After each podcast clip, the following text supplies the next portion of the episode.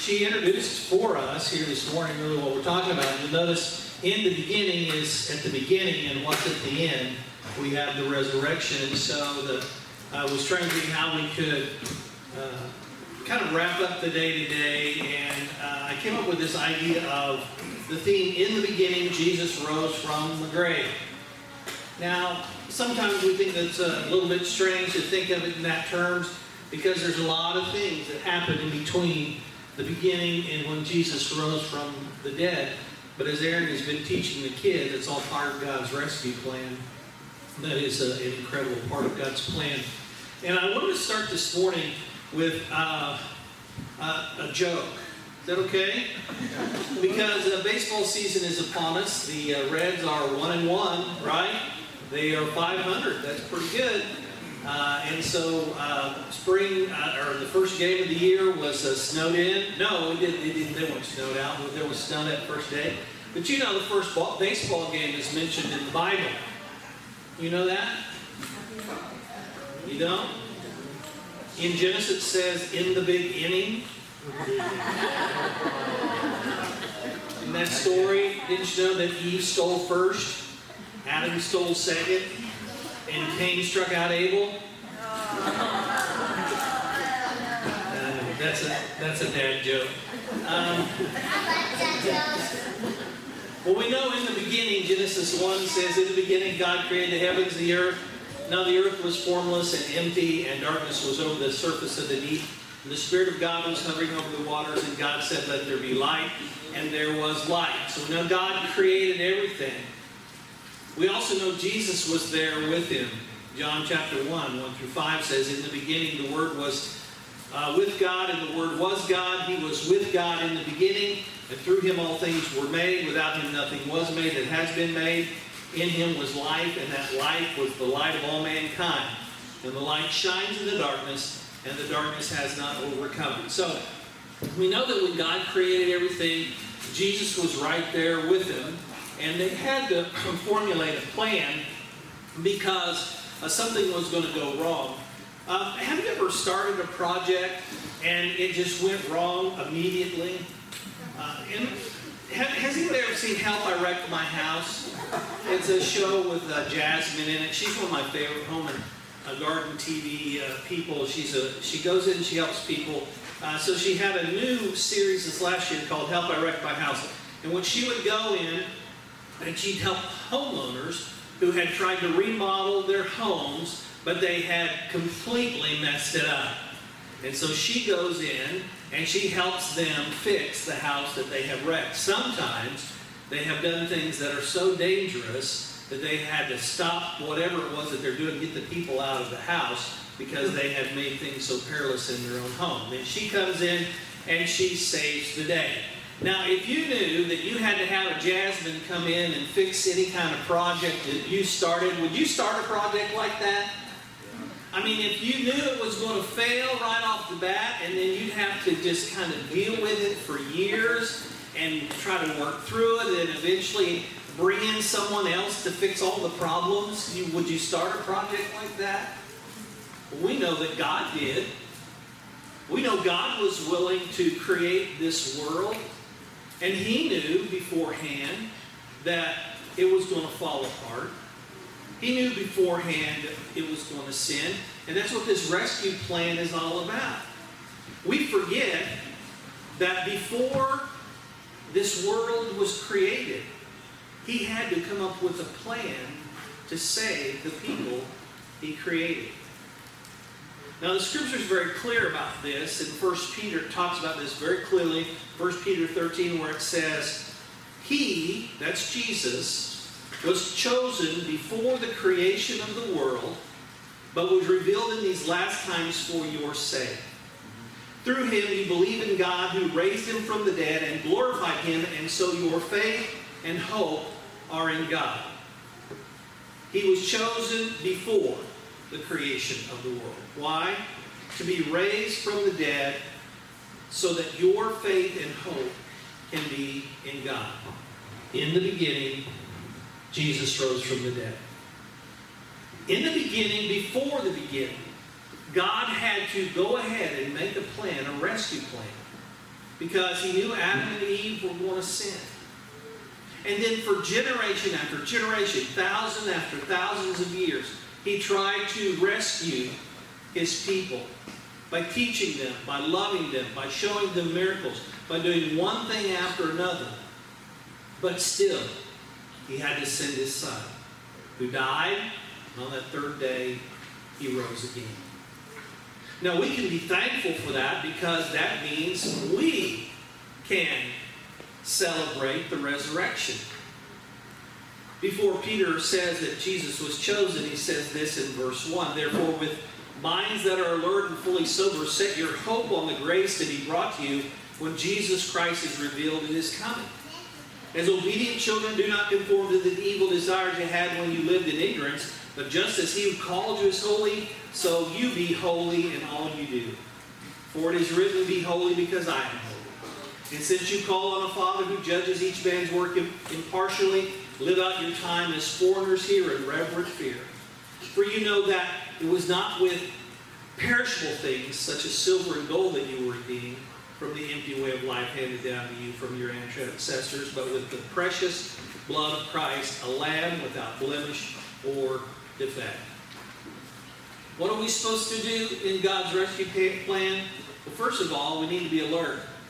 There's a lot of things that are going on in the world today that can, as we've been talking about, capture us, compromise us, confuse us. And Jesus was sent so that we can believe in him, in his resurrection, and now we can look, look forward to his coming again.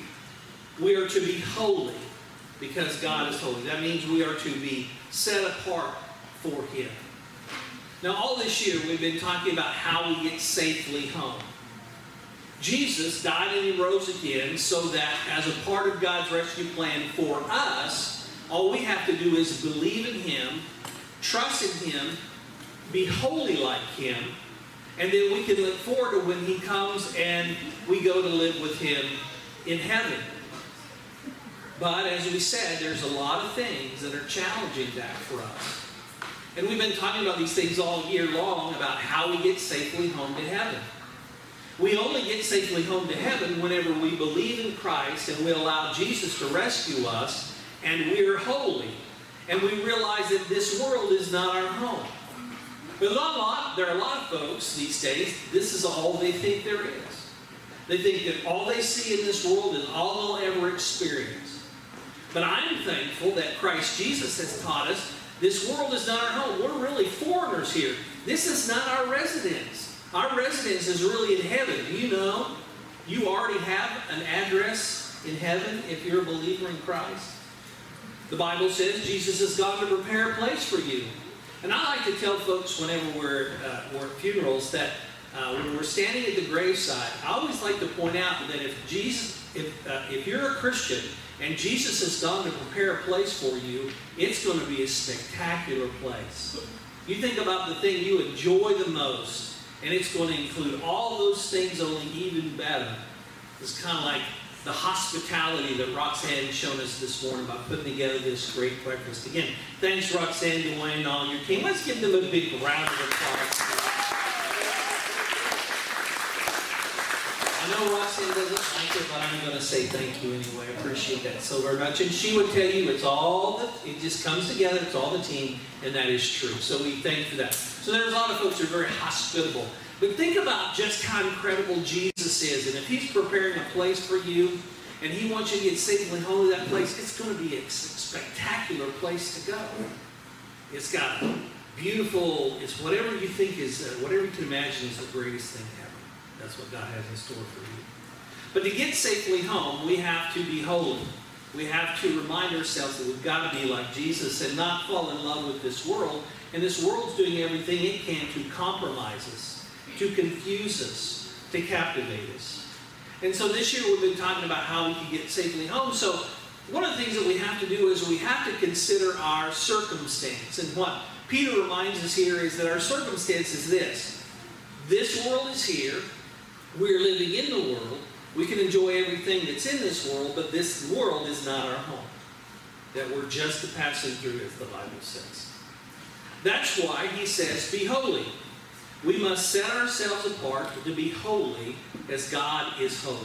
Now that just means God is determined. He is set apart. His whole purpose for existence is to love and have that eternal home for. And we just need to set our mind on that. And when we think about our circumstance here in this world, we just have to say, this world's not our home. We're just passing through. The other thing is we have to consider our situation in this circumstance, our place in time. You think about all these folks that are here, like for instance, when you think about the, the circumstance, you think about uh, Josh or Joseph up here. You remember what happened with Joseph, with his brothers? Joseph was sold into slavery, and then he became second to Pharaoh only. And then uh, Joseph, his brothers came, and Joseph had to feed his family, and then he revealed himself to his family. You remember that story? See, Joseph, he set himself apart because his circumstance was not the best. I mean, he was in prison a long time, but he trusted that God had a reason for him, that he was set apart for that. Just like we can situate ourselves like Esther did. Where's Esther? There's Esther down there. What did Esther say? For such a time as this, God had put her in that place in that time, but she had to position herself, go before the king, risk her own life to be set apart for what God needed her to do in that particular time. Then we have to consider the point of reference. And again, this world is not our home. The point of reference, like for instance, Ruth. Where's Ruth at? Ruth. Ruth, she wasn't even a Jew. She wasn't an Israelite. But she somehow, with the help of her, uh, her mother, realized how important it was to follow that story, that plan. And then she became part of the royal line. Her grandson would become King David. And so she realized that the point of reference for her life was it wasn't her being a Moabite, it was her being a child of God, for her being in using God's plan. And a lot of times we think, well, we, we're saved, we're Americans, we got all this stuff. Well, our real point of reference shouldn't be just about our place in time, it should be part of God's plan and whatever role we play in that plan. That's why we have to be holy. And, and remember, this world's not our home. Then we have to have the right kind of point of view. Where's Isaiah? Isaiah's down here. Even though Israel became extinct, Isaiah, he prophesied to the northern kingdom. And the northern kingdom, the folks there, they didn't listen to him at all. And as a result, they were taken and absorbed into the kingdom of Assyria and scattered everywhere. And then uh, part of that then, as we've been studying in Jeremiah, as he, Jeremiah preached to the southern kingdom, that's when Israel became extinct for, for uh, all intents and purposes. Those folks were all set apart by God. Isaiah, Jeremiah, the other prophets, they tried to help people see God's point of view. And we need to help people see God's point of view as well. Because there are a lot of folks that you know, people that you work with, people in your family, people that are in your neighborhood, folks that you know, they have no idea what's going on with God's rescue plan. They're just kind of, you know, just going through life. What's that over there? Let's go look at that. And then what's that over there? Let's go look at that. And they have no idea that there's a grand plan, that we are set apart, that we are holy because God is holy. Do you realize that you have been called to this holy calling, this holy work, to let people know about God's rescue plan so that they too can enjoy the promise of eternity in heaven? And it all started in the beginning, before the beginning, when Jesus was called by his heavenly Father before the creation of the world to become the sacrifice that would be raised so that we could have faith and hope in our God. Now, a lot of people, you know, we think Easter is not a big deal, nothing fancy about it. You know, we get together, we do some fun things. But for us as believers, it has such significant meaning because it reminds us that Jesus rose from the, from the grave. And because he rose, the very spirit that raised Jesus from the dead is the spirit that gives life to our mortal bodies every day. And when you wake up in the morning, if you're feeling a little uh, or whatever, you remember that the Spirit of God that raised Jesus from the, the dead gives life to your mortal body. He gives you the strength. He gives you the wisdom. He gives you the, the understanding so that you can overcome. 2 Peter chapter 3, verse 17 says this. Therefore, dear friends, since you have been forewarned, be on your guard so that you may not be carried away by the error of lawless of the lawless and fall from your secure position, but grow in the grace and knowledge of our Lord and Savior Jesus Christ. To him be the glory both now and forever. Amen. Amen? Amen.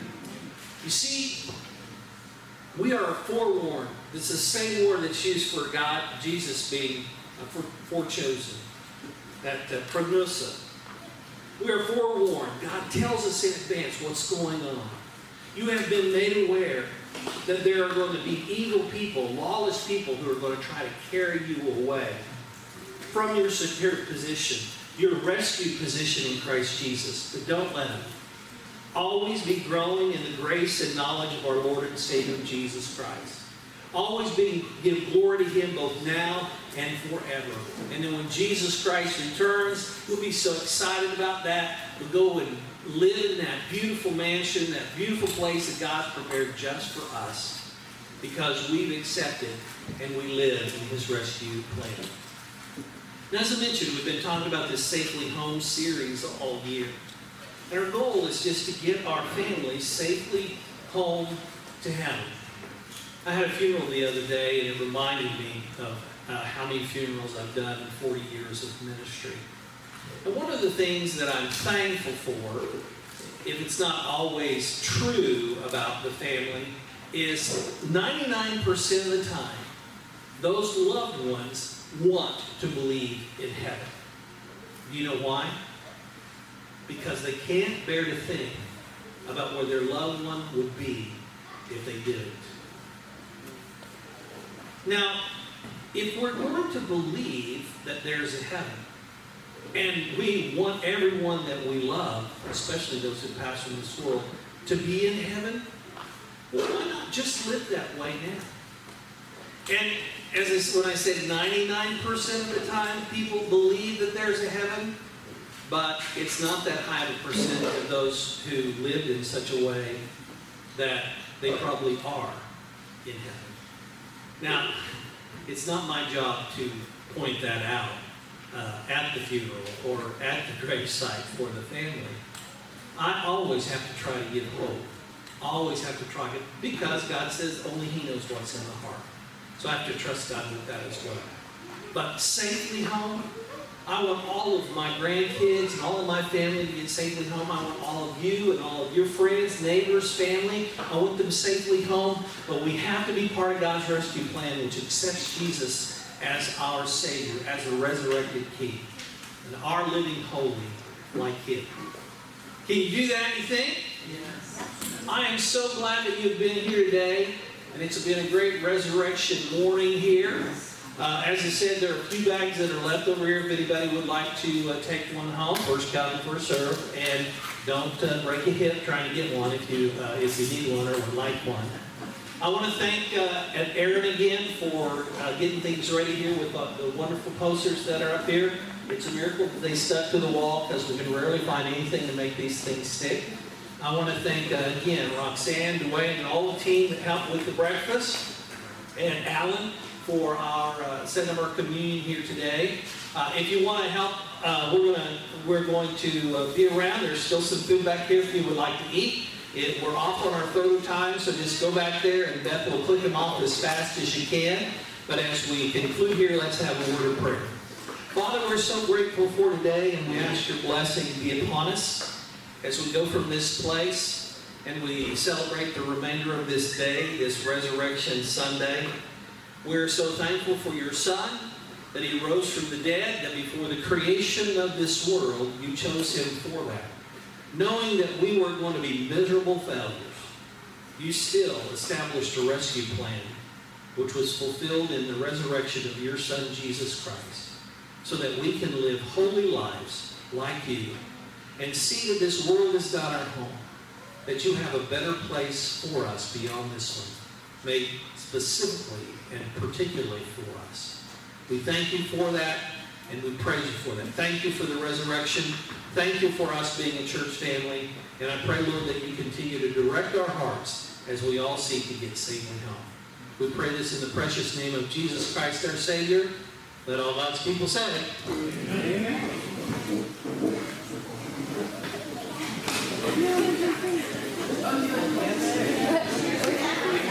Today?